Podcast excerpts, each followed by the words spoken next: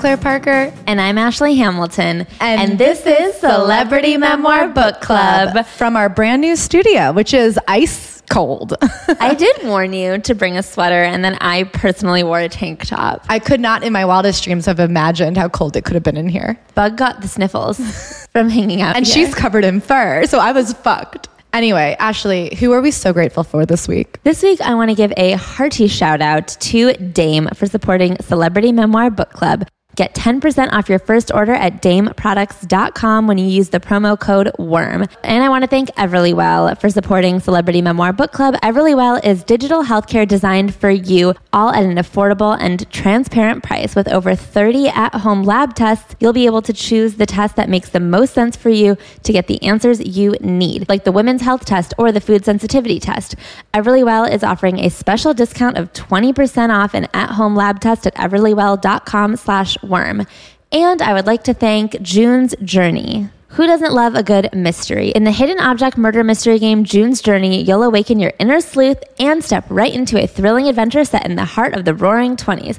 Find your inner detective and download June's Journey free today on the Apple App Store or Google Play. Claire, Yes. Welcome back. Thank you so much. I forgot how to podcast. Do we have any housekeeping up top? I feel like we usually start with keeping a house, but No. we're in a brand new abode, and so I don't even know where to start. Oh, we'll be back with our monthly show at Nicky's Unisex on July 7th at 7 p.m. And now, Claire, if you were writing a memoir, what would you title this week as a chapter? Would you even write about this week? Was it did anything notable happen, or is this one that we would have been up. like, I guess we'll leave that one out. This was a real fucking dud.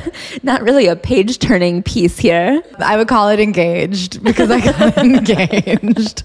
I don't know. I'm like embarrassed about it. So I don't Why? I don't know. I feel like it's like a lame thing to do and like a lame thing to be excited about. I will say the week before I like kind of had a feeling it was going to happen here. And so I did specifically tell him this is when it would be, should it ever be. And I went to Aritzia and man, if you are in a bad mood and you need someone to cheer you on, go to Aritzia and say you're about to get engaged. I've never felt more supported or celebrated in my life. I'm thinking about my parents at my college graduation and they were not as happy for me as the girls at Aritzia were. And that is something I've pocketed now to be like, whenever I'm having a bad day and I just need somebody to be like so fucking happy for me and remind me I deserve to be alive, I'm going to go to Aritzia and be like, I'm engaged.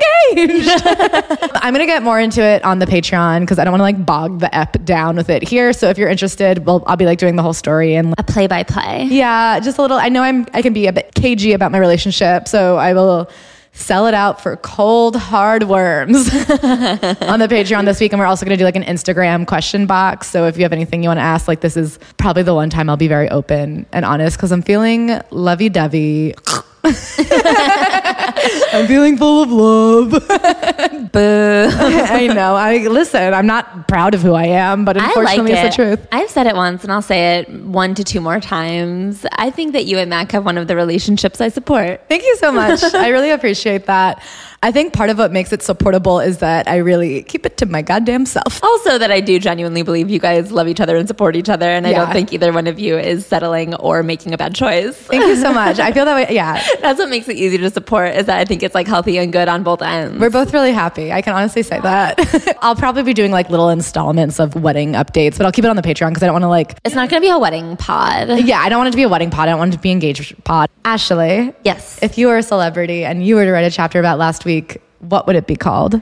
I will say honestly, I think my week could have been left out of the book. I would have called it just like keeping it sleazy. I took it real easy. Very Kesha. First of all, I will say, as much as I like think that my life actually is not that hard or busy, I have over the last year because I recently weaned off of freelancing. There's always been something that I can or should do at literally any given point in time. I think that that's the modern predicament. Yeah. For us, there's like always a TikTok that could be made, an Instagram carousel that could be crafted. There's like just something that could always be done, even if you don't have to do anything. So the fact that we had a week off and the fact that I'm done with, like, I used to just on a Sunday, I'd be like, all right, I have like an easy Sunday, maybe I'll just watch a movie and there's some email copy that I can draft. Like, I would always be doing something or not doing it and then thinking about how I have to do it and then just constantly being stressed out over something that really should take me two minutes. So the fact that this week I really had time to just chill, I feel refreshed. I feel revived. I feel jazzed to be here. I'm Yeah. so excited.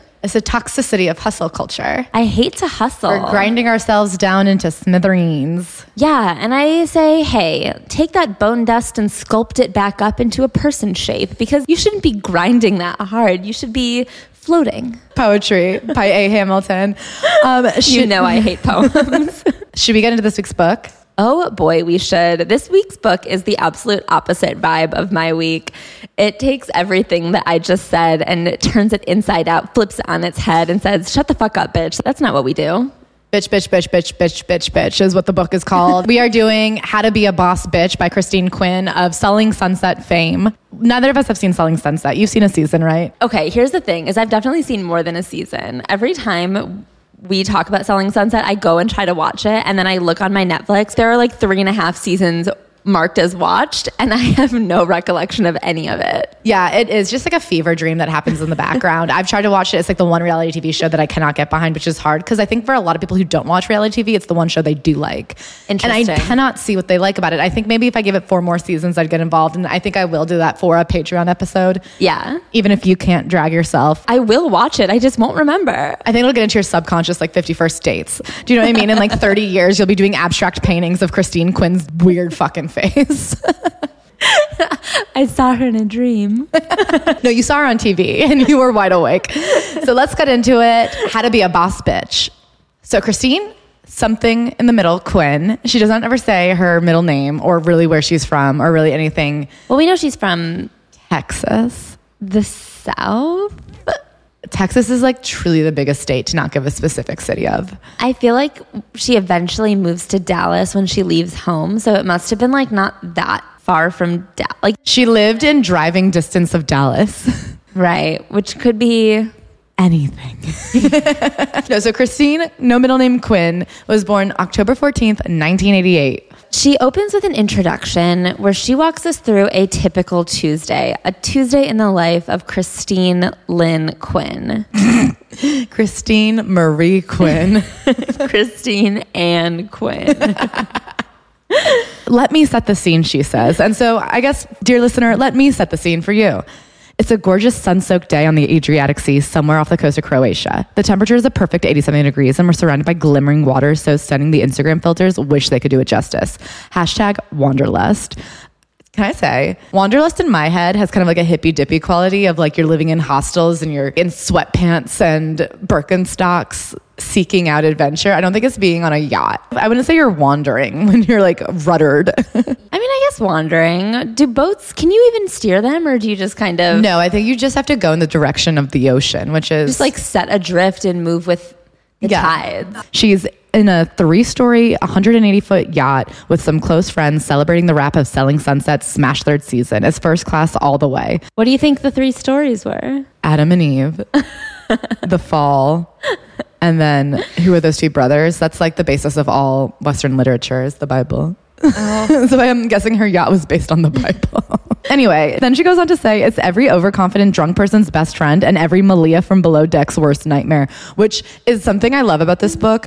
The pop culture references in this book are so contemporary that this book in four weeks will no longer be relevant. It's like reading an Us Weekly magazine. Like nothing they're talking about here could be read by a person tomorrow and stay relevant. It's the most timed book. It's the opposite of a classic, Opposite of the Bible. but based on. but do you know what I mean? Like Malia from Below Deck is such a deep cut Bravo character. yeah. To reference that on the first page, who is this book for? So this intro, like most intros, does a classic setting of the scene. It really illustrates a trauma, like a core moment that defines her entire life. And in this, she's setting the stage to reveal that trauma or that problem, which is she's doing an interview with Vogue. And she lets loose a piece of information that she has been hiding from the world. She is petrified of what will happen if this gets out. She says, What I don't know at this point is that I'm about to drop a bomb that will change not only my life, but other people's lives too. So I will say, if you guys don't want to have your lives changed, I would not proceed. I would love to ask Christine Quinn how she would define people, lives, and change.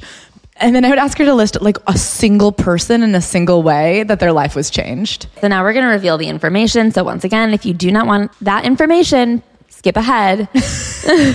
I don't have a high school diploma or even a GED. I have an eighth grade education. Dun, dun, dun. She has Chrishell disease. If you guys don't remember, we did Chrishell, her co-star's book a few months back with Who Weekly. They have the same funny personality trait in common, which is they really think that they come across as old money. like highly educated old money. Like they both are like, I don't want to shock you, but I'm not a Kennedy. I know you look at me, a woman who tried to be an actor, failed, and then became a real estate agent, and then luckily ended up on reality TV and think, God, who was the angel on her shoulder from day one? The silver spoon that is still dripping out of her mouth. I mean, Christina's like, it's my duty in this book to let you guys know that you can be me because I was you. We're all just girls from Texas with an eighth grade education, and all it takes is hard work and a lot of sugaring, honestly, yeah, I will also say she talks a lot about high school in this book. for someone who. For someone who has an eighth grade education, She keeps saying eighth grade education, but she went up through like 11th grade. I don't think it's from your last degree. I think it's from your last year. yeah, because I don't think eighth grade is really a degree. So then she gets to the part of the book. This section is called Call Me Your Bitch. Call me by your bitch. And I'll call you by mine. And she says, let's get one thing straight right up front. If you're going to call me a bitch, I'm going to take it as a compliment. Bitch is just a name that you give to people when you don't know what to do with them or they make you uncomfortable or you push them outside their comfort zone. There's a lot of second person in that sentence, actually. The you in that sentence is both other, the third person and the first person. A lot of people. Anyway, so then she's like, I'm going to teach you how to reclaim the word bitch. I'm going to call you a bitch. I'm a bitch, and I'm proud to be a bitch. Particularly after Selling Sunset first came out, I heard that all too familiar refrain about myself. Oh my God, she's such a bitch. But why? Because I'm saying the things that everyone else is thinking, but they don't have the balls to say. Does that really make me a bitch or does that make me good at what I do? Being a bitch. It's funny because then she goes on to be like, what I did on that show was play a professional bitch. and just because I was good at it, that makes me a bitch. I will say, like, when I look at like who's a great real estate agent, I'm not like, it's that person who tells the truth about their coworkers.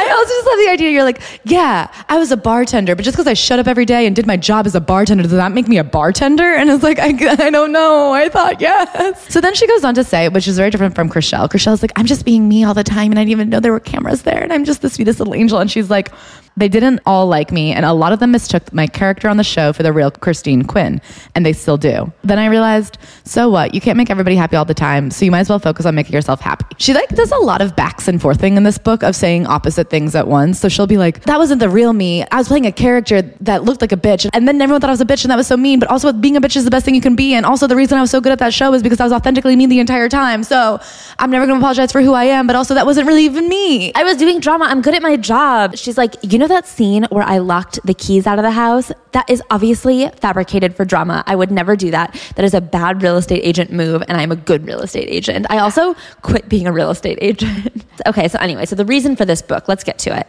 Bottom line, this is a nothing off limits in your face guide for how to break free of what you think is holding you back and finally own your life in all of its eccentric, unique, passionate, and unedited glory. What will they call you when you secure the bag and then step into your true boss bitch power? Let's find out. So, this book does something that I find really fascinating.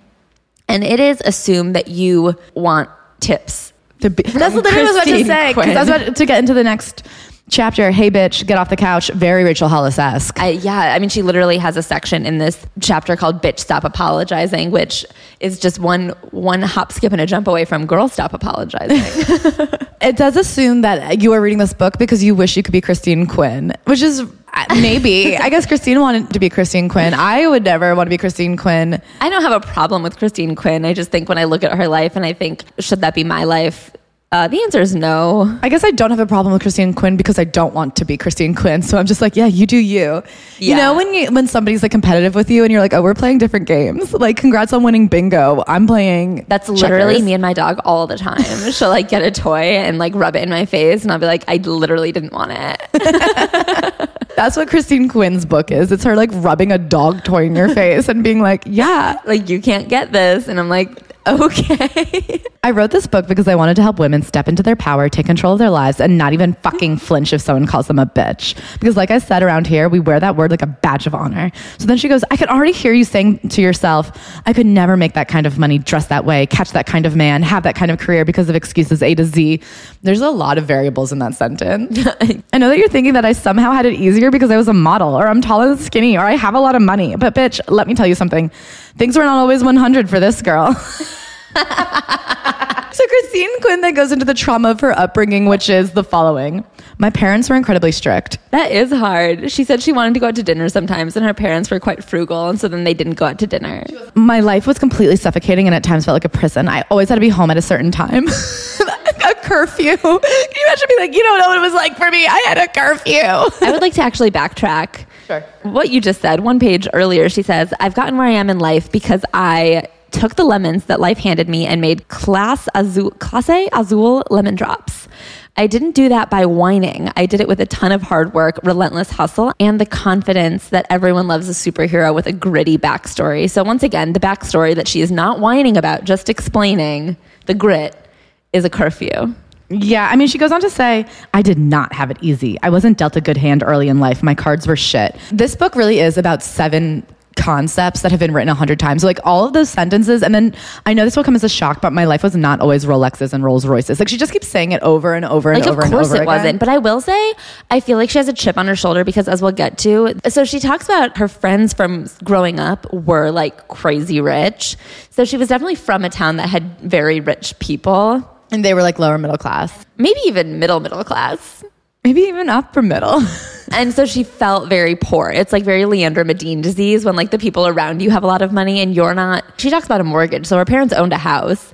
I just feel like having people around you in mansions, she was like, I was the poorest kid in my quite rich town. I just have to continue this list of things that made her life hard.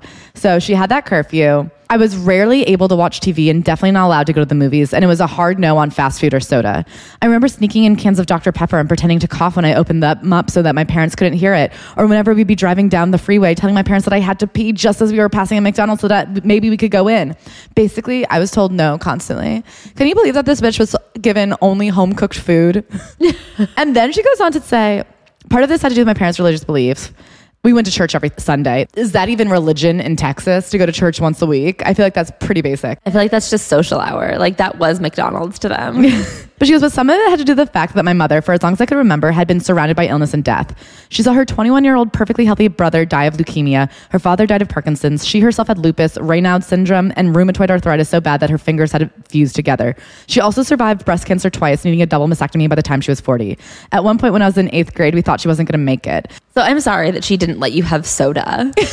She had a pulmonary embolism and needed open heart surgery that then she had again in 2020. We never hear about this again. We never hear about her parents again. We don't know what their relationship was like now. We don't know if they're proud of her. We get one chapter about how her mom spent her entire life in the hospital. with cancer, basically. And then she's just like, anyway, they never took me out to dinner. First of all, I don't want to like give her parents too much credit because maybe they were absolute cunts, but I think that those foods are bad for you. And I think if you like live in a family plagued by disease and cancer, you're like, hey, let's avoid the additives that the FDA is saying causes cancer. a lot of people call that good parenting to limit television watch, have a curfew, and not go to McDonald's. Is she giving her little son now McDonald's?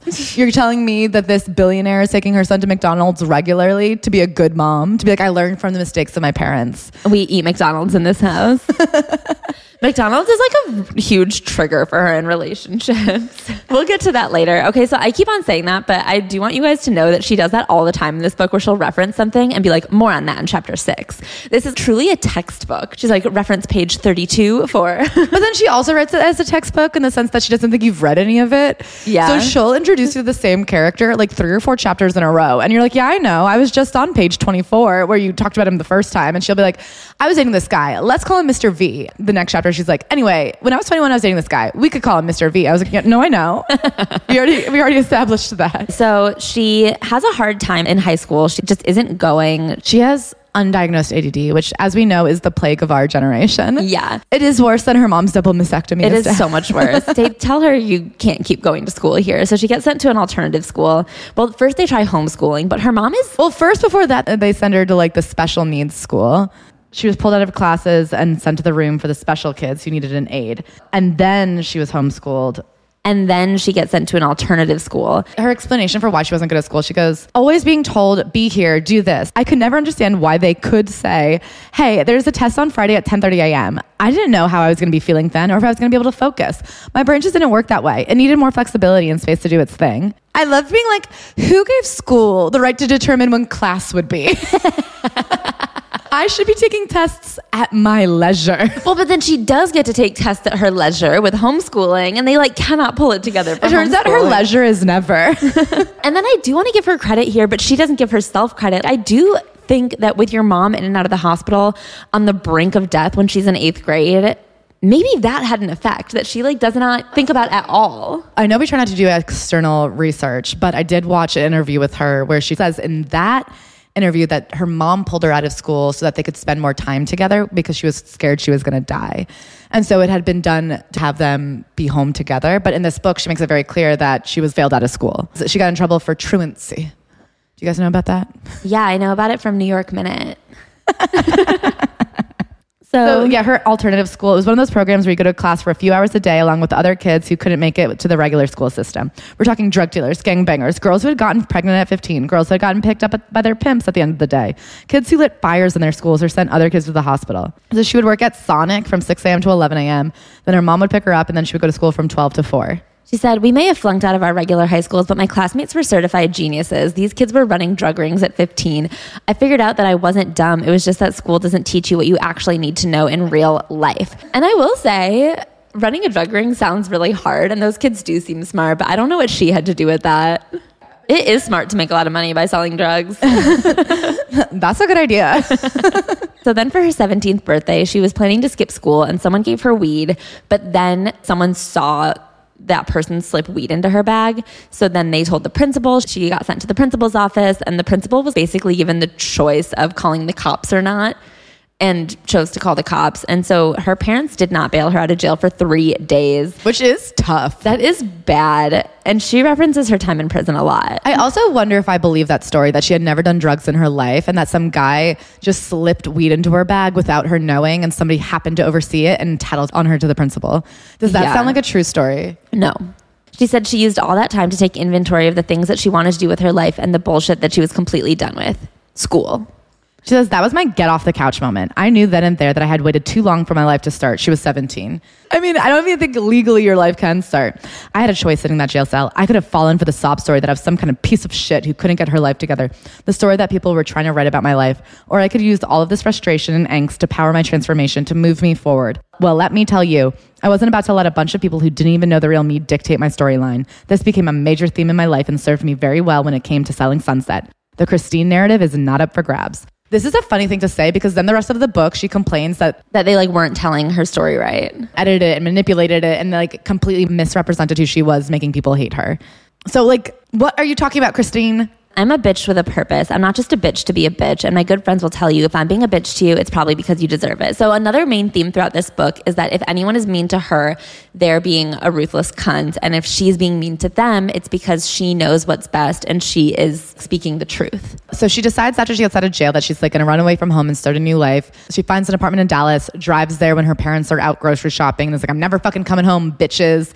And she doesn't. And she goes on to be like, high school and school puts you in all these boxes, but those aren't even the real life boxes. And I, I mean, God bless. I do think if school's not for you, like, go on. I do think I don't pressure. think college is important for a lot of people. I don't think that school is the end all be all, but I do think that having like structure while your brain is still forming, there's like a reason for it. I also do think that you cannot write a book about how you became so financially successful when what you did was marry. Yeah. I don't think you can be like, I'm a boss bitch, and all it took was my husband who sold an $800 million company. According to her, she doesn't have a official diploma, but she did graduate from the School of Hard Knocks magna cum laude. And then she goes on to be like, I'm grateful for how hard my life was. Was my life more difficult than all my friends who spent mommy and daddy's money getting fancy degrees that they barely use? Fucking right it was. I look at those kids now, and so many of them are still in the same place in their lives. But not her. I spent time surviving and grinding and making my own way, which has made me a lot stronger and a lot more savvy. One of the things that she did to survive and grind is when she got to Dallas, she wanted to get a job as a bartender. And she talks about that ruthless cycle that honestly everyone has dealt with the bullshit system that requires you to have experience in order to get a job, but getting a job is the only way to get experience. So lame. It is lame. So she says she had to just fudge her whole resume, and she says that she graduated college from Juilliard. So she says she got she graduated from Juilliard. Sure enough, right out of the gate, I was hired as a bartender. I figured that if I was going to stretch the truth, I was going to go for the goddamn gold. It's so funny to be like, you need a degree from Juilliard to get a job as a bartender in this town. Also, Dallas. the idea that anybody would believe her. She was 18 years old and had already graduated from Juilliard. and then she went to where all of the Juilliard graduates go to try to make it big in Hollywood. Dallas.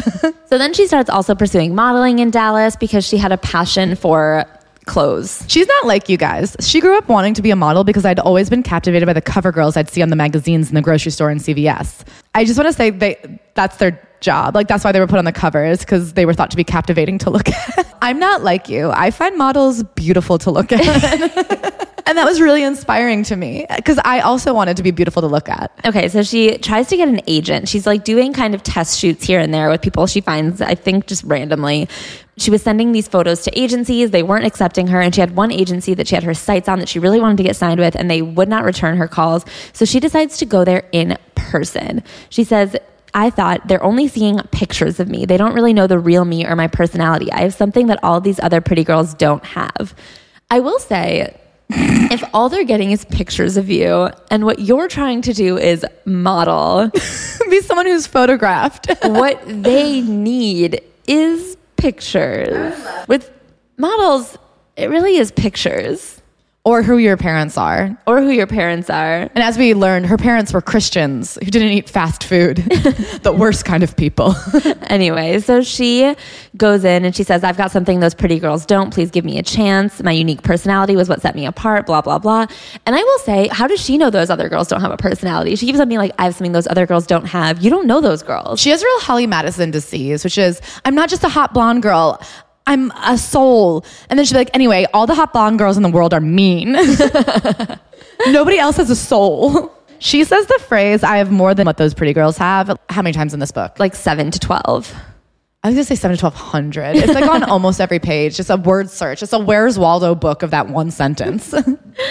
Then she starts trying to get acting roles too, but eventually the novelty wore off. The only roles I was getting asked to audition for were cheerleader or dumb blonde or bimbo. I'd completely nail the audition, and yet somehow I wouldn't get the job.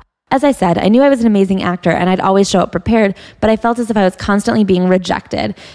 I'd be like, it literally says you're looking for someone 5'9 with blue eyes and blonde hair. What the actual fuck? I will say, it just sounds like maybe she was bad at acting. I cannot imagine the confidence. To be like, I fit the description and I showed up, why not me? Something else is happening. I'm a great actress. I keep showing up for those roles I'm perfect for, and they still hate me.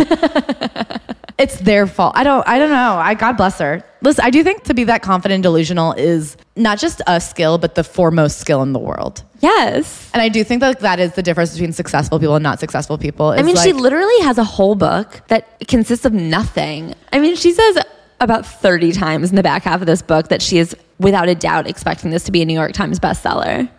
And maybe it was. And I think to her it is. Do you know what I mean? I do think one of the beauty things, one of the beauty things of Quinn, Quinn Christine. Are you okay?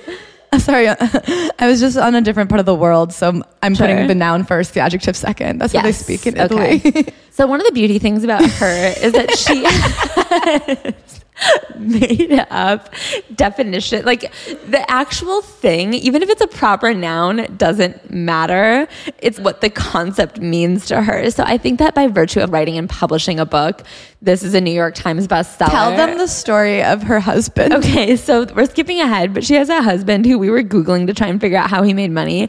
And she says he went to MIT. but he he was like a software developer. But he did not go to MIT. He went to like the College of New Jersey.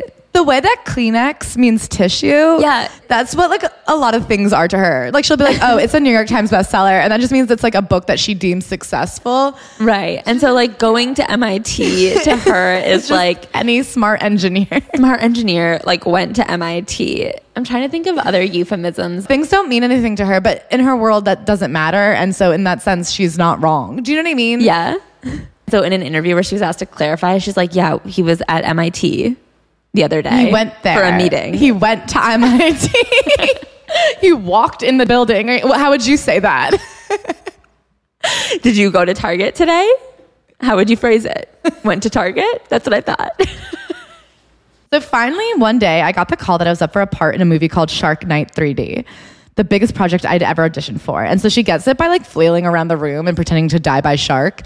And I have to say, if I ever heard, hear the words Shark Night 3D, this gets referenced A lot. constantly. so she did die in the first five minutes, but if you guys are looking to see Christine Quinn in all her acting glory, she gets discovered by a manager after doing Shark Night 3D, and she decides in order to take it to the next level, she has to move to Los Angeles. So she moves to LA with her Shark Night 3D credit under her belt and a manager. She goes, I hate to be one of those people that was like, I was just discovered in a mall, but I really was discovered. My manager saw me in a movie and called me up and said, Hi, I want to manage you. And I was like, okay, that's like fundamentally different. That is how managers operate. They see that you're already getting success in the industry and then they come in to be like, I'll help you. That's very different than someone seeing you walk around in the mall with your mom. But then she feels very objectified by the industry. All they want her to do is be sexy. And she's like, that's not who I am. So she decides that she had to change it up. She decides to give real estate a try. And before she even decided to pursue real estate, she actually met Jason Oppenheim because he was friends with one of her exes. And then he was like, Well, if you end up doing real estate, call me. So she gets her real estate license, calls him. Then they do like a funny billboard Yeah, they do sexy billboards a la SUR, Vanderpump Rules. and then a, a producer saw it and was like, let's make this a show. But she says, I worked my fucking ass off playing the game, spending entire days filming for weeks on end, making binge worthy drama, and building a platform that opened doors for tons of high profile collaborations. The bottom line is this there were so many times when I was knocked down and I could have gone home, pulled on some sweats, gotten tits deep in a pint of Ben and Jerry's while hate scrolling everyone I went to high school with. I could have gone back to the safety and familiarity of Texas. I could have complained to everyone I came across about how life just isn't fair, or that if only I had more money, more connections, a better family and name, or a fancy college degree, I would have had more luck. Where would that have gotten me? Not one inch closer to living the life that I want to live or being the person that I knew I was meant to be. So, no, I didn't quit. I pushed, shoved, scraped, and clawed my way through and using all of the boss bitch lessons that I'm going to teach you in this book. I will say she's doing a lot of complaining. All she does is complain. And then we'll get to like how she actually did a lot of work and she doesn't work much. She had a high school job and that was the bulk of it. She's mostly grateful for the hustle. Oh my God. And then she throws her friend, one of her best friends growing up is this girl named Amanda. Amanda was fucking loaded. Her dad was the CEO of Radio Shack. And she talks about how Amanda had everything, but did nothing with her life and said her parents gave her everything except the most important possessions that money can't buy hustle, ambition, and drive. This is like a real John McEnroe thing. to Call out someone who's already not doing well and be like, hey, listen, I'm writing a book and I think it's important that we use you as a lesson of what sucks. Also, Amanda was her only friend. She talked about how not that many people were friends with her growing up. And Amanda not only was her one friend, but Amanda's family would take her in regularly and treat her like a daughter when her mom was in the hospital. It's a really weird person to use as an example of failure. To be like, nobody liked me except for this one girl who ended up a waitress, a loser. Can you believe nobody else liked me? And it's like, yeah, I can. I can. And then she says one of my favorite lines in this whole book. I grew up with the very real knowledge of how high the stakes can be if you don't succeed. I knew that this country can be the most wonderful place to live, or it can be the most cruel if you can't make your rent or afford health care. Did you guys know that? That America is fun if you're rich and not fun if you're not? And I love being like, and that's not a problem for me because I became rich. so then she goes on to do Get Bitchy. Throughout this book, you're going to learn some of my favorite lessons for living your best boss bitch life. And to help you implement these teachings, I've sprinkled in some Get Bitchy exercises to put them in motion. So she gives you all these things that you should use to become a boss bitch like her. It's a lot of manifestation. And but this one is my favorite because it makes almost no sense.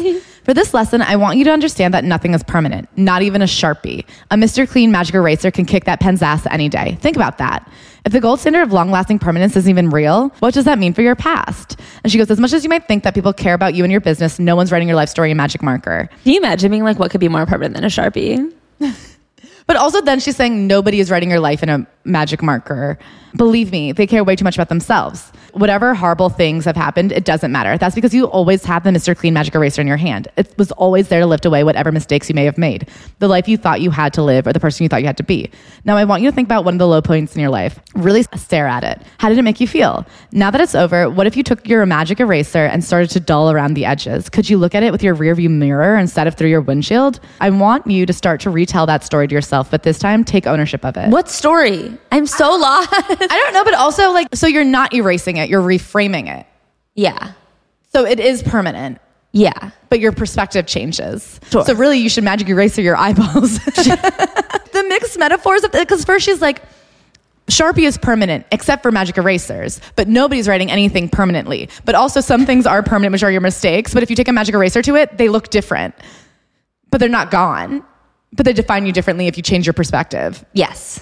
Yeah. That's- oh, yeah. No, when you say it that way. okay. That makes a lot of sense. So then she gets to chapter two, the five boss. I can't believe we're at chapter two. We're like an hour in. well, most of the information in this book was in chapter one. Most of it was in the intro and the epilogue. She tells two actual stories, and they're bookended. Anyway, so we're just going to speed through the five boss bitch love languages. She says, instead of jumping into the deep end, we first need to do baby bitch boot camp. This starts with digging into the deep stuff. What do you value? What do you want? You need to get clear on what's most important to you in life so that you can tailor your goals, your work, your relationships to protect those values. That is good advice. Figure out what you actually care about. I think that we've talked about this a lot before. Instead of looking at the lens of what are the people around you doing and how should you be competing with them, you have to figure out like what do you actually want and what things should you be doing to make those goals a reality. That's mm-hmm. super important. That's not what she's talking about at all. She's talking about the five boss bitch love languages, which are the diva boss bitch, the undercover boss bitch, the matriarch boss bitch, the creative boss bitch, and the executive boss bitch. She gives a little quiz so you can figure out what kind of boss bitch you are and then explains these boss bitch types. And essentially it boils down to bosses in different jobs. Yeah. So are you like an admin, a mom, an artist, or a performer? Those all are different industries that require different skill sets. I didn't know the difference in the creative boss bitch and the performance boss bitch. The diva boss bitch is like more of a um Actress, whereas the creative one is a graphic designer. yeah, like a creative boss bitch works in advertising and a diva boss bitch might work in fashion. So then she says, once you figure out what kind you are, write it down in a sentence or two about who you are and what your primary motivation is. I'll go first. I am a diva boss bitch and I will always find freedom in every area of my life. Opportunities are endless. Money flows to me tenfold. I am happy, healthy, wealthy, and loved. Oh, yeah, we skipped it. When she was in jail, she realized the thing that matters most to her is freedom. Yes. One thing that's unique to her is she didn't like being in jail because she didn't like feeling enclosed. But it was good for her to know because she was able to make a mantra out of that. Yeah. Anyway, so she loves freedom. And I actually do think that if you skip everything in this chapter besides that first paragraph that I read and this last paragraph, that isn't bad advice. No, I agree. To say, like, here is who I am, here is what I want, and those things will flow to me, that's that's good. Mantra that. So then, chapter three, it costs a lot to look this cheap. So that's where we get to her style, which she's apparently known for. She says, hmm. according to the official Christine Quinn Guide for Life, style is the external expression of your most internal self. How's that for some not so dumb blonde shit? It's not much, Christine. I have to tell you, that's the smartest, deepest thing you've ever come up with. You need to understand, like, that's a literal definition. She's like, style are things that go on the outside of your body. and you pick them with something from the inside of your body. Thoughts. Later in this book, uh, her husband explains to her the concept of a personality, and her mind is so blown she has to share it with us. She really doesn't know about like the inside of you. It's something she like recently learned about. She says, in a city of so many tens, how are you ever able to set yourself apart? Style. So she talks about how you had to find your style. And she also says it doesn't really matter what someone's wearing. You can't tell if it's a $5 pair or a $5,000 pair of shoes. Unless they're Louboutins, then you can tell from ways away. And that's why it's important to wear Louboutins. So then she says, My first version of my own style came from when I was 20 years old. I was working at a bar in Dallas, engaged to a guy who I wasn't sure I'd actually end up marrying. One day, this gorgeous, well dressed 40 year old man with blue eyes, slicked back blonde hair sat down at the bar. He looked me up and down and said, You look great in Valentino dress and a pair of Louboutins. How's that for ballsy? And she goes, This is when I discovered my style. Would you believe that her style is just really expensive designer shit? Yeah, she like figures out her true sense of self, which is it's unique to her because other people can't afford it, and that's why it's unique. so she takes him up on this. He's like, let me take you out to lunch and take you shopping. So they do. And she goes, he spent almost $100,000 on me. We're talking full on pretty woman montage without the prostitution vibes. Except for she does later say like he was fully her sugar daddy, and, and that's cool, but She goes, yes, I said sugar daddy. Let's call a spade a spade. Not be so damn ashamed of this term. But it is funny how like regular, she's like, I wasn't a prostitute. yeah, she's like I wasn't a prostitute, I was a sugar baby, and that is I, it is different. But later she's like I love sex workers, but also I'm gonna make fun of them a ton. So going on the shopping spree with Mr. V kicked things off for my developing style and spoiler alert, our whirlwind relationship. He made me realize that I wanted something more out of my life than my fiance ever did or could ever offer me. By trying on these incredible clothes, it made me realize I could feel good in my body. It is a wonder what like very expensive fabric and good tailoring can do. Growing up, I was tall and skinny. How was I supposed to look good in clothes? I also want to say Mr. V saw something in me and he wanted to help me get to where he knew I could go, which is funny because then they later break up because she's not allowed that outside the house without him and she's not allowed to have friends and he puts a tracker on her car. So like where he thought she could go, I guess, was his house in captivity. she was in New York with Mr. V, and a little girl thought she was Barbie, and she goes, "That's when I knew. From now on, Barbie is going to be my patron saint of style," which is so funny because Barbie, aside from being skinny and blonde, is styleless. Like you put whatever you want on Barbie. You have teacher Barbie. Barbie can be anything. There are just worlds of Mattel garments that you can put on a Barbie. There is no style. She also says, I saw the power that my newfound style had in my life. It gave me the confidence to quit my bartending job and pursue acting. A big leap for a girl who felt invisible or not good enough for so much of her life. These clothes empowered me to step into what I believe to be my best self and with it, my best life. She quit her bartending job because Mr. V didn't want her to have a job. he didn't let her. It didn't empower her. Like he was just paying for her. And I will say, I, she was in an abusive relationship. 100%. And I feel bad that she doesn't know. she has a sense. She's like, it wasn't great that he was tracking me. and yes, I felt afraid. And yes, I wasn't allowed to have friends. And yes, I wasn't allowed to have a job. And I recognize now that was a red flag. But also the way that she's like, but the clothes made it so that I could pursue my dreams. That I was like, no. The way she talks about how unique her style is is fascinating to me. She talks about like finding power in the colors black and red and says, I even saw my sister get married in a black wedding dress, which was also really inspiring. What can I say? Great taste runs in the family. So I looked it up and she she also got married in a black wedding dress. And then one page later, she goes, Eventually, I realized it was an expression of myself that had always been there. It wasn't about wanting to stand out and be different. It's because I am different. Fuck, show me one other girl that can pull off a black wedding dress. One other, okay, your sister who you copied. you know how we always talk about how these bullshit memoirs are equally illuminating because the things that they take for granted are just as eye opening about who a person is. The way that she tries to tell you what style actually is compared to like the common misconceptions, it really shows you what she thought style. So she says, There's a misconception that in order to be stylish, you have to have a team of stylists on monthly retainer. But it's so much more than that. Style is expression, it's a feeling, it's your reputation, it's your confidence, it's the sum total of the way you dress, talk, move your body, or do anything else for that matter. I don't think anybody said the only way to be stylish is to have a full team of stylists on a monthly retainer. The fact that she thinks anyone thought that means that only she thought that. Do you know what I mean? She just found this out recently. She's like, style is when you pay people tons of money to spend tons of money to dress you like Barbie. And it's like, no, that's fashion and that's money spending. But like, style is your inherent ability to represent who you are. She says, if you were in like a police lineup, what would they say about you? Whatever characteristics immediately come to mind will be the first things that tip you off as you determine your style. Think about the people you know who have their own signature qualities aside from how they dress. Maybe it's the one friend who's got amazing cleavage, or your coworker who has eyelashes so gorgeous that she looks like a walking Are Latisse any of this fashion? I've never in my life been like, "What's her style?" Tiggle bitties. What's her wedding dress going to be like? I don't know, something in her style, big boobs. Anyway, so then she goes, While it may seem like you're in pursuit of the perfect outside look, you can't perfect that until you're good with what's inside. So basically, once again, a style is a new a new thing. So if anyone's keeping track, start a new column for what style is. It's actually you first you figure out what's good on the inside. And I don't know what she's fucking saying. Doesn't say anything. And then my favorite thing is she's like, "What would people say about me if I was robbing a house?" They'd say, "It's that tall chick with the long blonde hair and Victoria's Secret angel legs and fabulous nails." Maybe. But she's also always like, you don't understand how hard life was for me. I was so tall and thin. And then she'll be like, you may think life was easy for me because I was so tall and thin. And you're like, well, which is it? Is it a burden? And then she's like, hey, everybody is beautiful. Like, for example, I'm tall and thin, but you could be like short and stubby, and that could be really cool too to you. She says like stumpy legs are also pretty. And I was like, I don't think that you would Call them call them stumpy. stumpy. okay, so then she's talking about personalities and how aesthetics actually aren't everything. She says, My husband Christian explained it perfectly when we were dating. He said to me, Everyone in LA looks the same. Everyone's pretty. Everyone's this. Everyone's that. But you're so much more than that. Everyone's that, but you're more than that. He told me that he fell in love with me for my sense of humor, my drive, and for everything beneath the surface. So sweet, right? But also so true. Yeah, she reminds herself of everything that she feels confident about, like the way I carry myself and the unique qualities I have that can never be replicated in another person. It was like a switch flipped inside my brain. I went from thinking she's so much prettier than me to, yep, she's pretty along with thousands of other girls, but she's not me. She didn't have my spark, my je ne sais quoi, my little something something. I know you might be rolling your eyes at me right now, me telling you that looks aren't everything, but it's 100% true. Okay, sorry, it took me a second to reread that sentence, but I realized it's because she's saying, I know you don't believe me because I'm so beautiful, but I'm here from the other end of being so beautiful to tell you it's not all about being beautiful. But I'm like obsessed with the fact that she has to quote her husband on this. That she's like, my husband, Christian, explained it perfectly.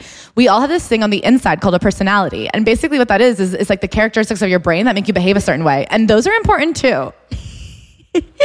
Anyway, so then she, in her get bitchy exercise, she asks you to figure out what things make you feel good, what styles you like, and then those can be your style. She says also a reminder that style does not equal money, even though if we roll back again to the beginning of this chapter when she discovered style, what she discovered was that having money helped her discover her style and her style was money. And the only shoes that matter are Louboutins. And then she goes on to be like, when you have champagne taste with a Coors Light budget. And she's like, for me, fashion comes from a place of lack. Growing up, my family was poorer than the average family. I actually don't think that's true. I think they were poorer than the average family in her town. The average family is not the CEO of Radio Shack. it's actually like a very specific family, which for us meant that my mom would make our clothes. She knew how to sew, so she could inexpensively make us what she needed. God, I can't believe all of this is in one chapter. So basically, she's like, I didn't have a sugar daddy, at least not at the time, and I wasn't exactly raking in the cash. So she started swiping clothes from her older sister, who was borrowing clothes from rich girls. And then she said that she learned about the return policies, and she goes, I'm hella resourceful. Let's just say the Nordstrom has a killer return policy, and I took full advantage of that when shooting season one. And then she also says you can return things to Sephora. She borrowed a Louis Vuitton bag and returned that. She just kind of advocates stealing. She's like, listen, you don't have to have a lot of money to dress well. You could just steal expensive things. Yeah. There's no like anything cheap can be made cool with a fun accessory or a personal twist. It's well, just because you can't afford it doesn't mean you can't borrow it. So then she writes about her personal style icons like Christina Aguilera. She says she was surrounded by pop culture robots like Jessica Simpson, Mandy Moore, Justin Timberlake, and Willa Ford. Everyone remembers Willa Ford. These performers played it safe and pleased the music executives, but not Christina Aguilera. While people applauded Britney Spears' virginity vows, Christina never bothered to deny her sex life nor defend what really went on backstage at the Mickey Mouse Club. What the fuck? With murmurs of sex and alcohol behind the scenes, Christina was never one to sugarcoat things. She was ahead of her time with the 21st century feminist movement. So people were definitely not ready when she came out with that sex positive, dare to go there dirty video. I mean, as we learned from Huso Tabs, Christina Aguilera was unfortunately crafted in a direct response to Britney Spears from a rival record label. Britney was a robot from one team, and Christina was like the battle bot from the other team. she was always authentic to who she was, and I respect that. When asked about this iconic cultural moment, which was really like her coming out party, coming out is what a slut? like, I don't know what even coming out party. She said she didn't want to play their pretending to be innocent game. She wanted to be honest and truthful. She called dirty her fuck it moment.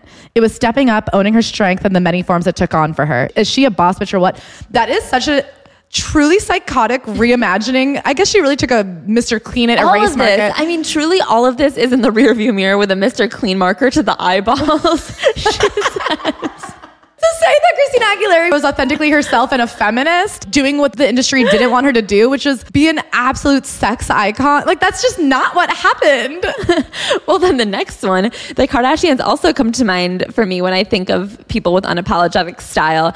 I mean, they notoriously Culture vultures. Culture vultures. and then this is the greatest line Okay, of all from time. day one of keeping up with the Kardashians, I've always been particularly drawn to Khloe. For me, she was always the different one, and you now know I can totally relate to feeling the same way. But more than that, she would say exactly what she was thinking, popular or not, regardless of whether she thought people would agree. She has continued to set herself apart with style. I mean, I will say she has undergone a record breaking number of surgeries to look exactly like her sisters. And then she said, I mean, that queen basically invented knee high boots and hoop earrings. Oh. yeah, Khloe Kardashian was the first woman to do that. in 2017 someone was like oh my god are those knees covered, in boots What's that dangling from your ears? It's like a circle. she famously coined the term hoops in homage to her husband, Lamar Odom. a basketball star He was scared of knees. she goes back we, we circle back once again to the fact that you don't need a lot of money to look good. And then she figures out when she enters the real estate world she was trying to dress like a real estate agent with like blazers. And then she was out at a party dressed hot and people still wanted to work with her as a real estate agent. And she was like wait a second. You don't need to wear a blazer. You can just be hot. Wait a minute. I remember thinking, I'm dressed like a hoochie mama at the bar, and you're telling me that you're trusting me with your listing? And just like that, it became clear to me I could be myself and wear what I wanted to and still succeed. In fact, I was succeeding because I was being much more authentic, which translated into confidence and, well, more me. No one respected me less for being me. In fact, they respected me more. Imagine a man seeing a woman at a bar wearing a dominatrix inspired Barbie look bustier and saying, Wow, I love her authenticity. I bet she's a great real estate agent. hey, excuse me, ma'am, but I saw you from across the bar and I just had to comment on how authentic you seem. And inevitably, in 45 pages talking about style and nothing, she does have a couple decent lines. She says, I refuse to change my style because I'm a mother now. I like agree with that. I don't like that people don't like when moms dress hot. And then she talks about a friend who just boring. But she says if someone's commenting on your style, so someone said, Can I read the whole thing? Because Yeah. I don't even think she knows what's going on in this story. so she says, a friend of mine who worked at a celebrity magazine had a very minimalist style. She wore lots of black. A black tank top layered under a cardigan or jacket was one of her go-to looks, and she always accented her outfits with delicate jewelry. Her boss, the fashion director at the magazine, once gave the staff accessories as gifts, and she chose the simplest of the pieces for my friend. This one is for you because you're so minimal and simple, like Jennifer Aniston with all your plain tank tops. It's unclear whether she meant this as a dig or not. She probably did. But you know what my friend said? Thank you. If someone is commenting on your style, it's because they noticed it. And that quite simply means you're winning. So, what you're telling me is that the editor of a celebrity fashion magazine noticed your style, noticed exactly the kind of jewelry you liked, bought you jewelry in that style, and said, I got this for you because your style reminds me of Jennifer Aniston, who in the celebrity style world used to be a style, a minimalist style icon. And they're like, wow, what a fucking bitch. She's like, what a dig, am I right? And I'm like, I actually think you might be wrong. I think if somebody was like, oh, you dress like Jennifer Aniston, here's a simple, delicate little necklace you might like, I'd be like, thank you. Yeah, me too. I just don't know why, what's mean in here. I don't know what's mean either. I kind of think it's a compliment. I think she should have been happy. I think she should have found pleasure in that compliment because sometimes simple, minimalist things can bring you the most joy, like from Dame. Yes. You know what's fucking simple? Jerking off. That's minimal, baby, and it's joyful. You can discover your pleasure with Dame's thoughtfully engineered toys with discreet shipping, hassle free returns, and a whole lot of fun.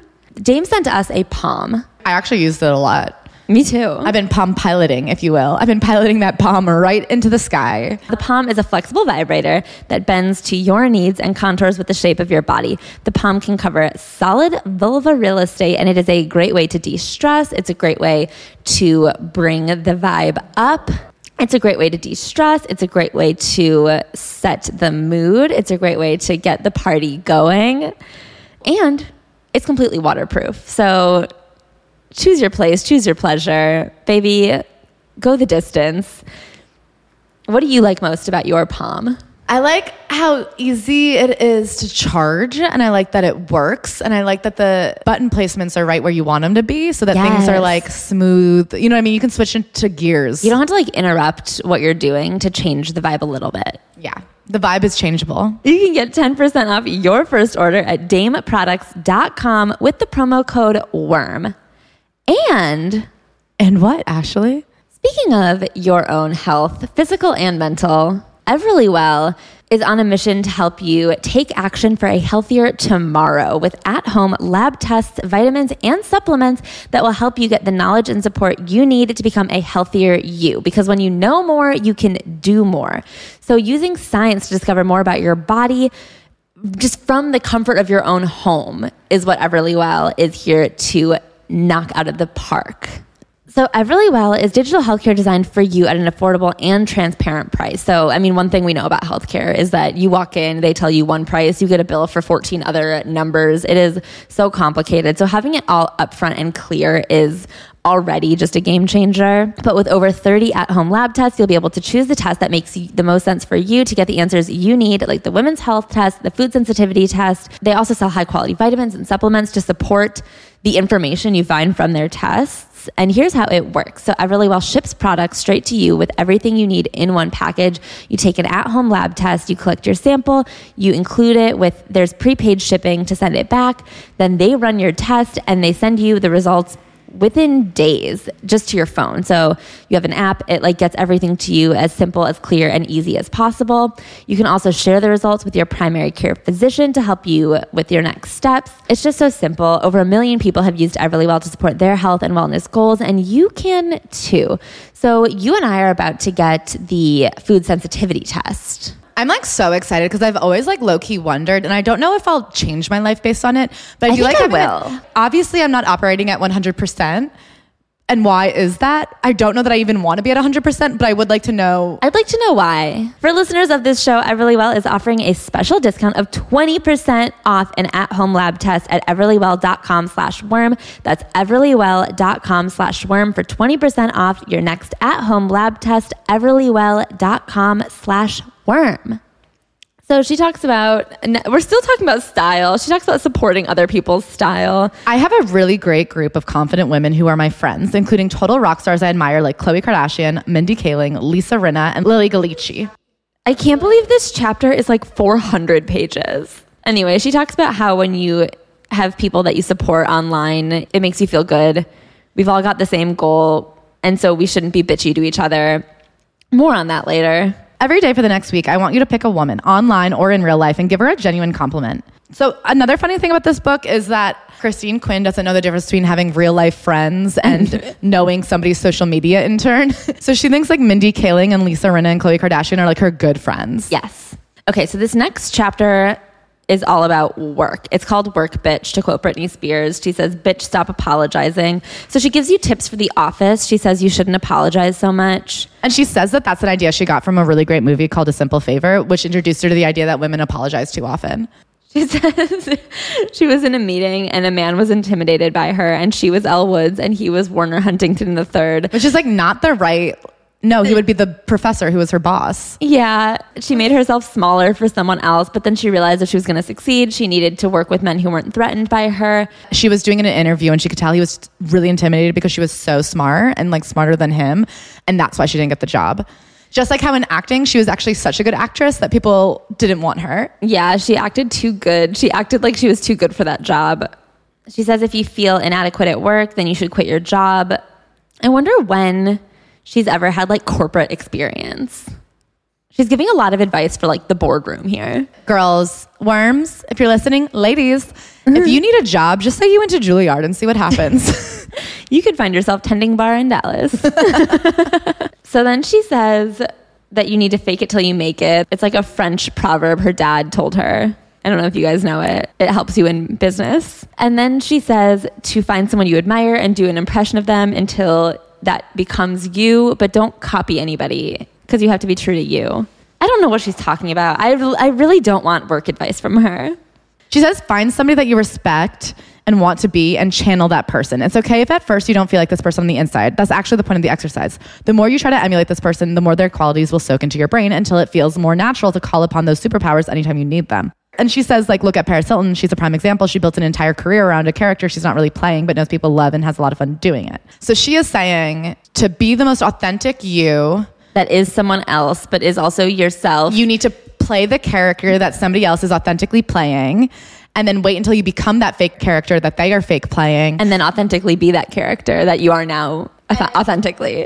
Another office tip she says, ask the damn questions. She says that you sometimes will do your job bad because you just thought you knew it and you didn't know it and you could just ask. And I, that, that is good advice. This is where she says, I had a manager who discovered me. Yeah, I know. It's so annoying and cheesy when people are like, I was discovered in a mall, but I really did get discovered. He reached out after I did my first movie, Shark Night 3D. That movie was not in 3D, was it? No. I guess not on YouTube, but it didn't seem 3D ish. So then she talks about how she works harder than everybody. When she started at the Oppenheim group, she would offer to do people's open houses.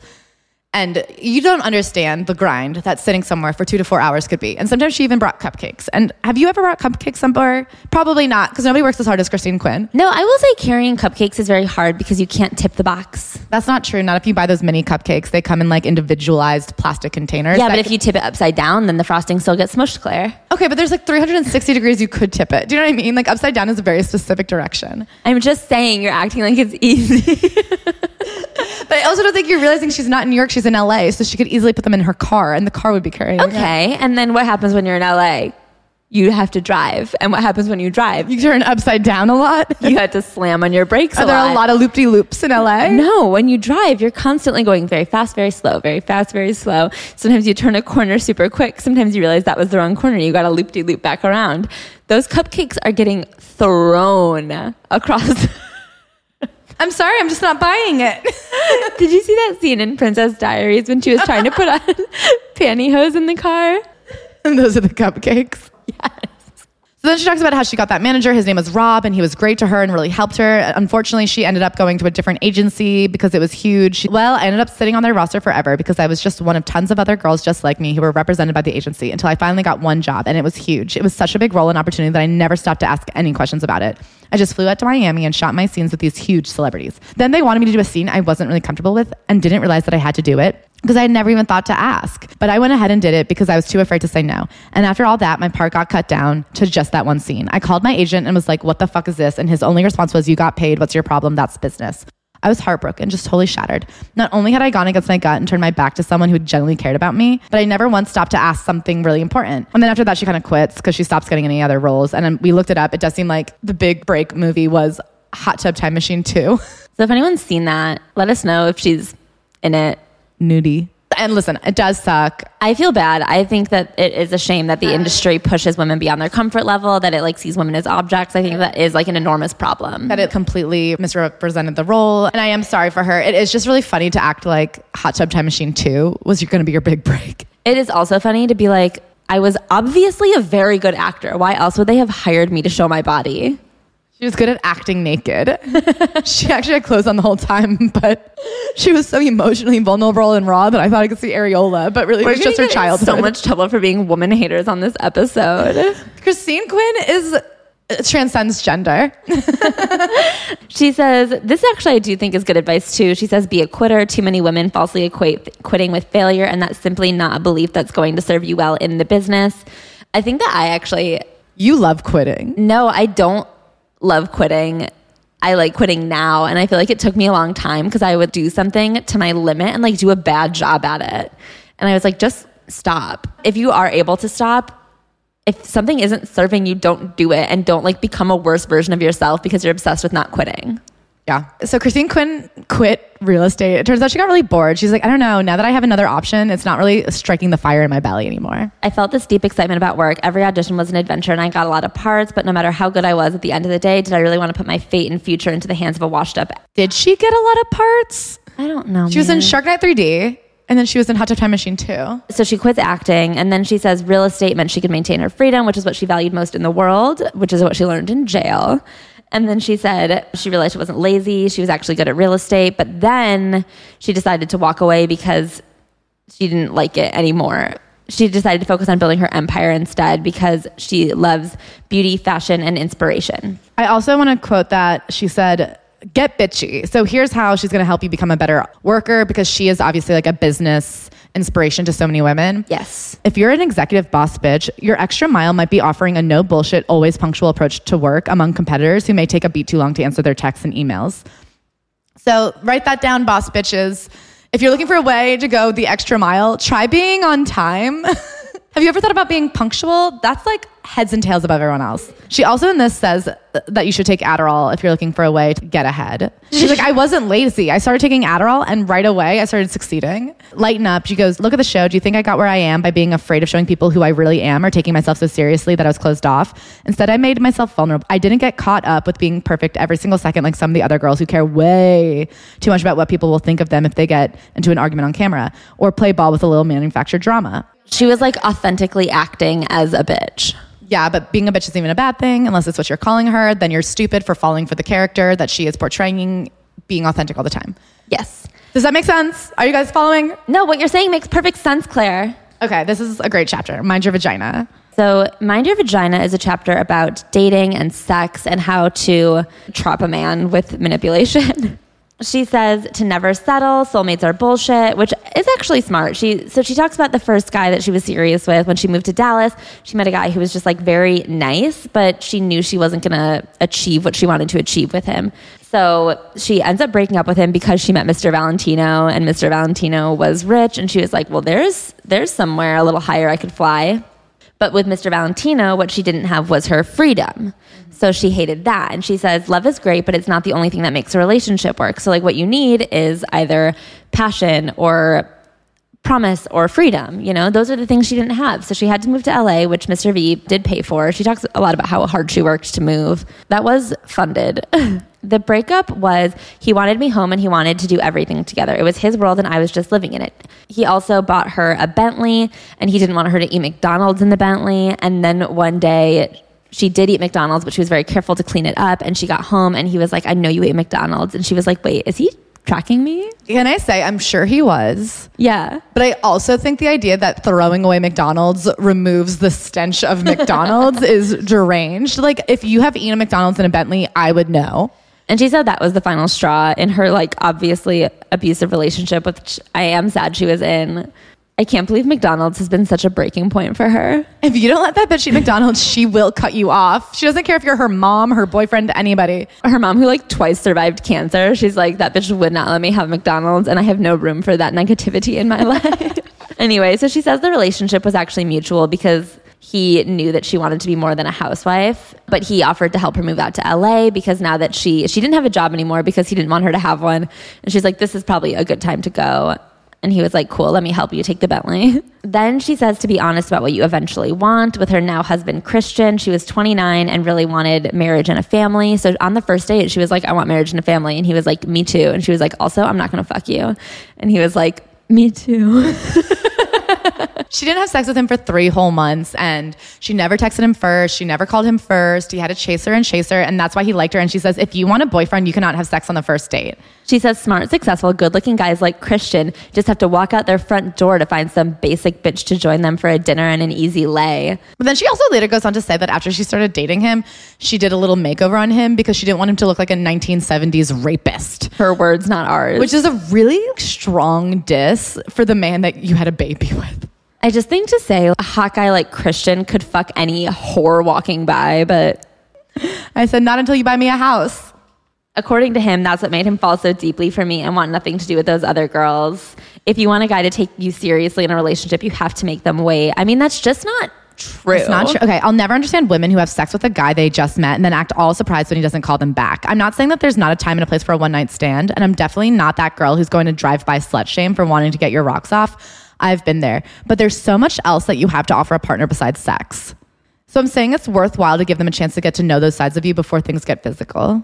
This really subscribes to that idea that sex is a thing that you give a man as a gift.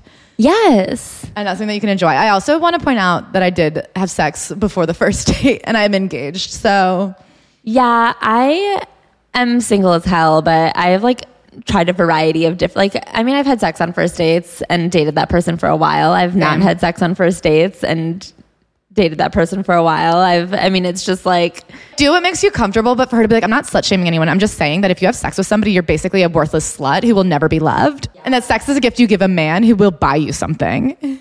I have a friend, let's call her Karen, who, bless her heart, is kind of a huge hoe and she knows it.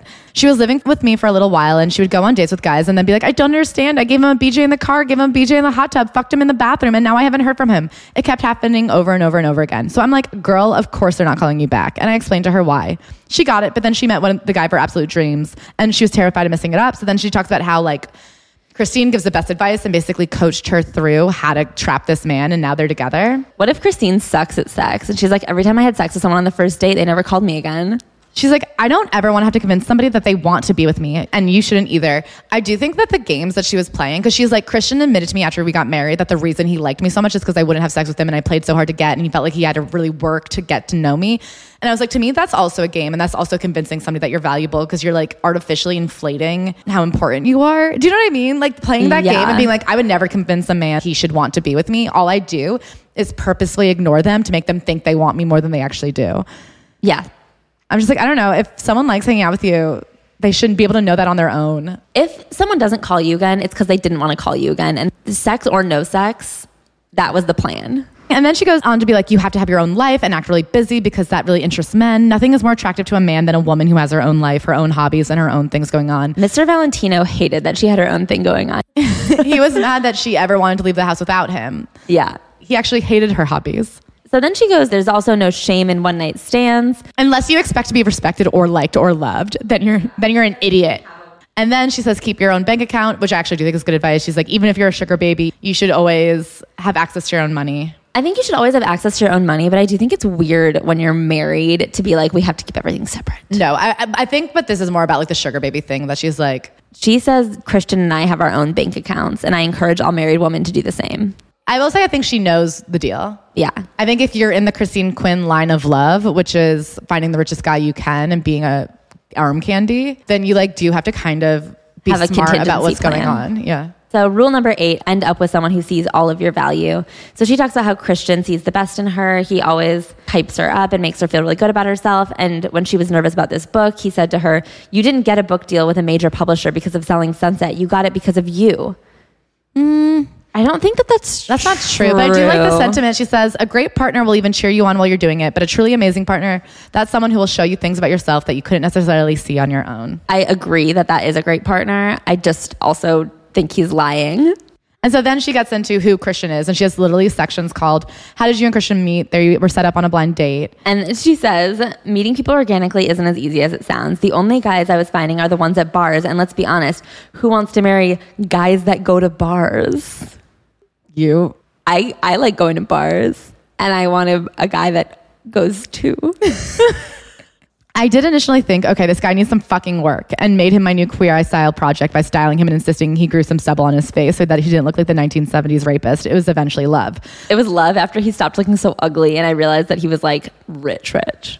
I also love that she's like, I didn't have sex with him for three months until I made him look completely different. And that is because I have values as a woman and I hold myself to a higher standard than you. And also, I don't fuck uggos. My husband used to be an uggo. So then she explains why Christian is retired. He created a food delivery platform on the internet, and he was the first one to do that. And as we now know, that that makes money. he sold it to Grubhub. We did some research. The number 800 million kept coming up. I don't know if that's how much he sold it for, but apparently, like, like there was only three employees when they sold it. So he made a ton of money. And they also accepted Bitcoin at the time. And this would have been like 15 years ago when it was $88 a coin. So if he like was sitting on a shit ton of Bitcoins, like he is just fucking rich. If he was sitting on one Bitcoin, he's fucking rich. How did Christian propose? They were living at the Hotel Bel Air. They ordered a Dr. Pepper and a bottle of champagne and a club sandwich. And he said, Will you marry me? She goes, It was perfect. I don't need the whole Kanye treatment. I just wanted something simple and meaningful. He nailed it. How did you decide to have a baby? They got pregnant by accident. That's how they decided. So then she goes into Get Rich AF. Money is power. And she's going to teach you how to get rich. And she talks about how much she hated her parents because they had a lack mindset. She's like, their problem for me was their views about money were just an extension of how they were hiding from the world. Are they still alive? Did they read this? Like, does she not appreciate? I don't know. I, does she even talk to her parents? As I like saw it, no. money was freedom, and they were squandering every last bit that they had by saving it. I love they were squandering their money by not spending it. They were too afraid to see that if they spent $30 once a month on a meal that we could all share and enjoy, it wouldn't be the difference between paying our mortgage and being homeless. They had embraced the anti- antiquated mentality that you just save and save and save and then you die. And to me, that wasn't living. Fine, but also then just do it differently and you did. Congrats. Like you're not living like them. I don't think it's crazy that they wouldn't let you eat out a lot. I don't know, to be like, take me out to dinner, you assholes. We're not gonna be homeless. It's such a crazy thing to put in your book, even as an adult when you've got a ton of money now. It is insane. There's just like a lot of financial tips. You should be saving 20% of every paycheck. She says, I didn't get where I am financially today because I made bank and married well. A big piece of my success is that money that I saved every single month. So then she also tells a story at some point about how in order to like manifest wealth, she spent every dollar in her savings account on a Louis Vuitton purse. That she was gonna return and they wouldn't take it back. And then she was like, whatever, I'm just gonna like manifest that this is who I am. And then someone left her like a $2,000 tip and she was like, wow, I made the money back. and it's just like, okay, so do you save or do you spend everything you have? Or do you have a lack mindset? I don't I don't understand what she's saying. She also says that you need to be investing, which is like true. She goes, try the S&P 500, but that is true. To say I didn't get where I am financially because I married well is Yeah. a, She keeps being like, I manifested the life. When I was a young, hungry real estate agent, I wanted to live in fancy houses. And can you believe I made that happen for myself by marrying the ugliest rapist I could find? and then she says, if you want to be a sugar baby, just make sure you always have at least a little bit of your own money. Like you can't be completely dependent on him. And I think that probably is good advice. that's really good advice. Go spend his money, but make your own. Yeah.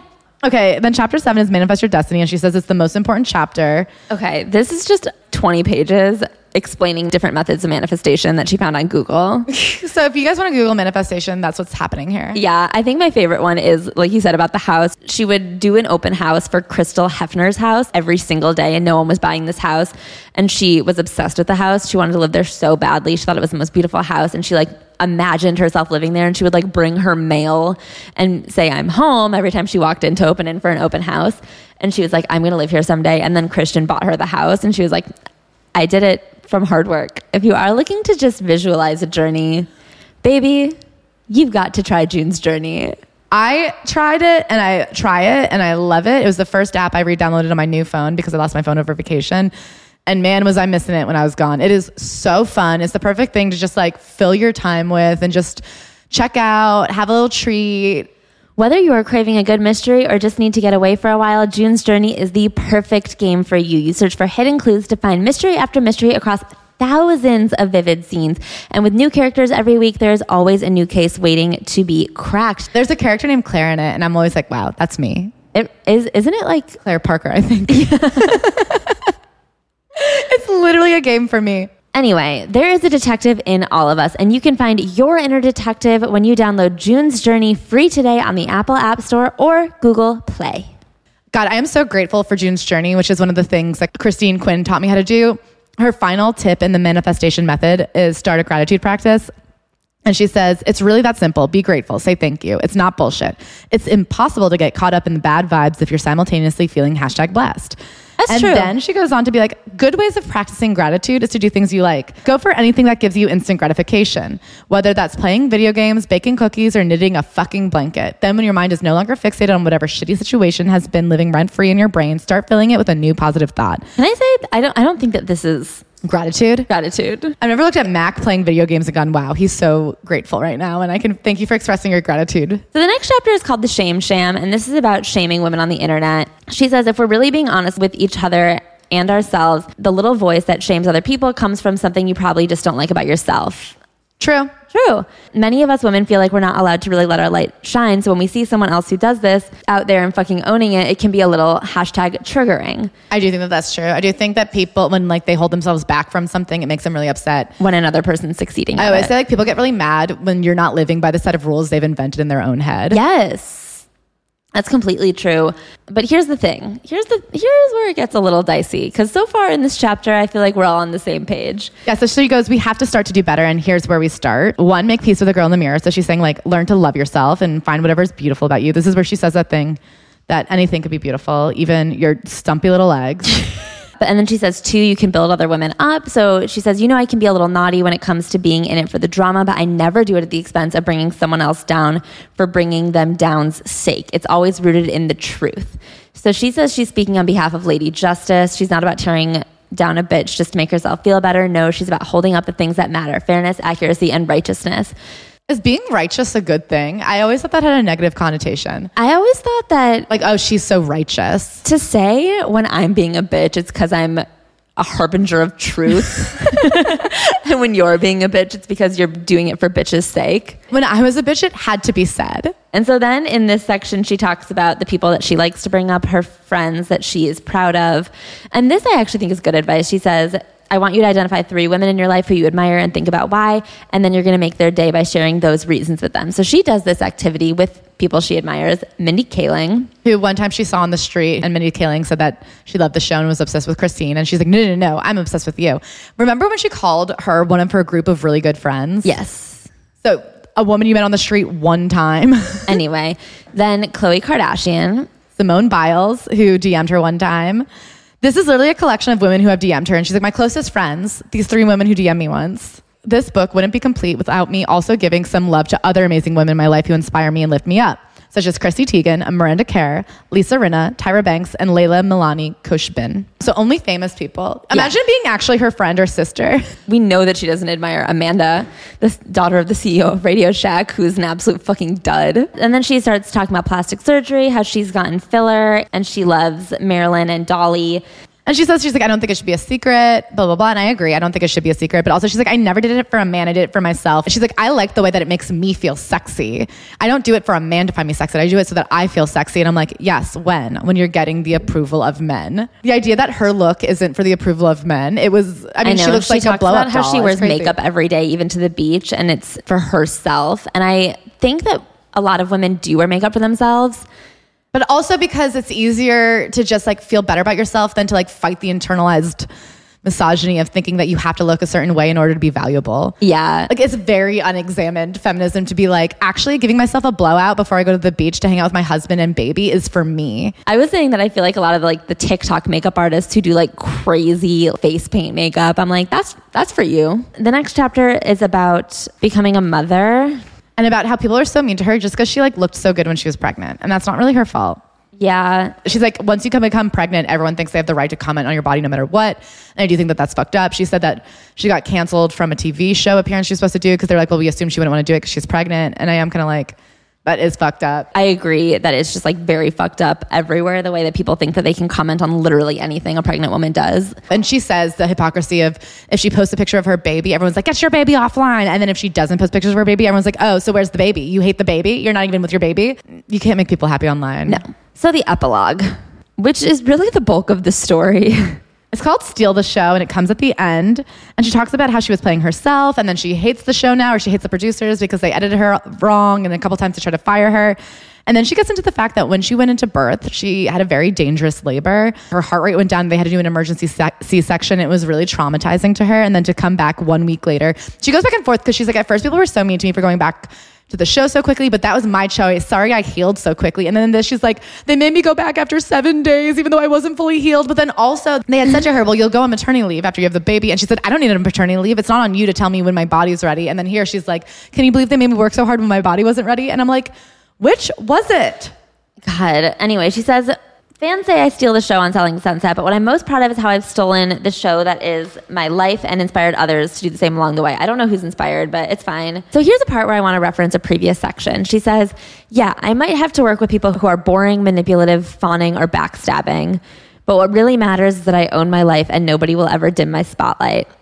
I want to flip back to page 70 where she says, Let me say this again for you bitches in the back. No one else is your competition. We've all got the same goal. We all just want to stand a little taller, be a little more confident, and feel at home in our own skin. So we need to be lifting each other up rather than cutting each other down. I, I just want to reiterate that for the boring, manipulative, fawning, and backstabbing girls. Then she goes on to say, I've realized that I'm not meant to be an ensemble player, a co star among 11 others. I'm meant to be the star. I recognize my value. I'm so much more than one of 11. I'm one of one. We're all one of one, even though presumably some people should be in an ensemble. I even wish the other girls on the show realized that instead of trying to compete for alpha status. We all know who'd win that one. So here she's saying, we are all unique, but I am more unique. And I wish women would stop competing because Because they can't compete with me. And then at the end, she wraps it up by being like, it still hurts sometimes that the women I was supposed to be friends with on the show could be so cold. She says they sent her gifts, but it wasn't enough. If that spotlight just happens to shine a little brighter on you, they should be cheering the loudest for you, not trying to block your moment. I never realized what a number jealousy can do on people. So first of all, she's saying like everyone hates her because she was the breakout star of the show. Christelle, or Chris- whatever. Chrishell actually has half a million more followers than her on Instagram. She says, I never realized what, it, what a number jealousy can do on people. My husband put it so well. Me and my castmates have all been given the same opportunity and platform. We were seven people at the ready to go line waiting to run the same race. I just happened to Usain Bolt my way around that track. I didn't do that by pushing anyone down or tying anyone's shoelaces together. I did it by being genuinely me. I will say her and Chrishell are the breakout stars of that show. I would not say And I would say Chrishell has a way longer shelf life because like Christine's intrigue is being the villain in that context, whereas Chrishell is somebody like everybody truly loves. yes. I have to go line by line. So she's like everyone was given the same shot and I I just happened to be faster and better than everybody. I didn't do that by pushing anyone down or tying anyone's shoelaces together. You literally were the breakout by committing to the villain role. She says, I did it by being genuinely me. which is the genuine her of being an actress who is able to play a bitch that she claims was not really her. So it came as such a shock when the response was anything but positive. She literally says she went in there ready to play the character of the bitch and she was happy to engage in the produced drama. But then later she's like, Can you believe that they produced drama? That's so fake. I mean, would she literally says, We were told that it would be a show about our work, about real estate, but little did we know the show was really about drama, most of which was manufactured to make good television. She goes, It came as such a genuine shock when the response was anything but positive, especially because I always want people to win. If you're my friend, I'm going to be your biggest hype woman. But insecurity is a tricky bitch. So she goes between like, it's not a competition, but we are winning a race and I did win, but I'm not competing with you and I want you to win, even though like I'm a hustler who wants to win. So then she says, I want you to remember this when you go about your life. Pay attention to people, feelings, and circumstances that influence your storyline. Make- Go about your life noticing that stuff is happening. Call me over the top all you want. It certainly wouldn't be the first time, but I want you to consider living your life as though it really could be the next huge Netflix series. Because when you do that and you nail it, then you'll know you're really calling the shots and living in true alignment with your highest self. Which is interesting because she's leaving that Netflix series because she said she wasn't calling the shots and they weren't portraying her the way she felt That's she should be so funny to be like, listen, if you want to live in alignment with your highest self, you have to do it on Netflix. pretend that you're being produced and watched. That's literally the opposite of like dance like no one's watching. dance like no one's watching. No, live your life like it's being produced on Netflix. Plus, I don't know about you, but I love the idea of all us boss bees out there killing the game on screen or not. And along the way, I'm going to do my damnedest to encourage you, prop you up, and cheer you on. That's the inspiration that keeps me passionate about my growing empire. So even though Selling Sunset may have wrapped, you definitely haven't seen the last of me. Stay tuned, bitches. Um, she would not support you if you were all at the track. Like, I don't, this book makes no sense. Yeah, I would say my final thoughts on this book are that it was a book that was technically a pamphlet. And then when you wrap it around backwards, you see it was inspirational. And then when you tie it back inside out, you say, hmm, maybe it was not even about Christine Quinn at all. Maybe it was about society.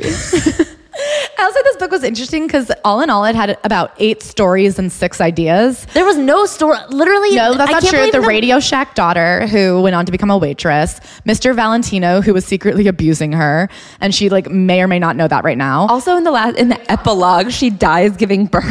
and the fact that she didn't like, so there was like six facts about her life, and then there was like four or five ideas. And what's interesting to me is that those four or five ideas are regurgitated a hundred times over in this book, and they are not internally consistent. the ideas are be authentically you, but be prepared to fake it until you make it. Fake being yourself until you become someone else. We're not in competition and we should raise each other up. But also, it's not my fault that I beat everybody because I work harder than them and also find a sugar daddy.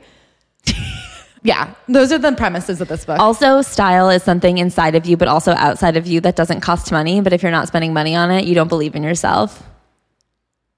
Okay, you guys. this week on the Patreon, it'll be uh, it'll be me and my Christian, Yeah.